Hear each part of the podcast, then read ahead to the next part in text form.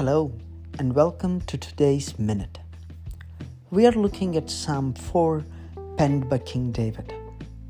For today's Minute, I am drawn to verse 4. King David says, When you are on your beds, search your hearts and be silent. King David is asking to do something very profound.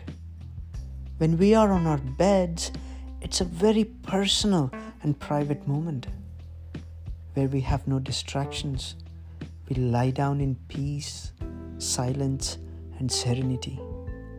And at this time, David says, Search your heart. Do you have that quality time with God?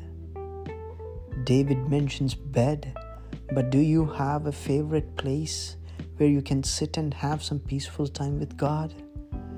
Today's minute is a reminder for you and I to have that serene quality time with God.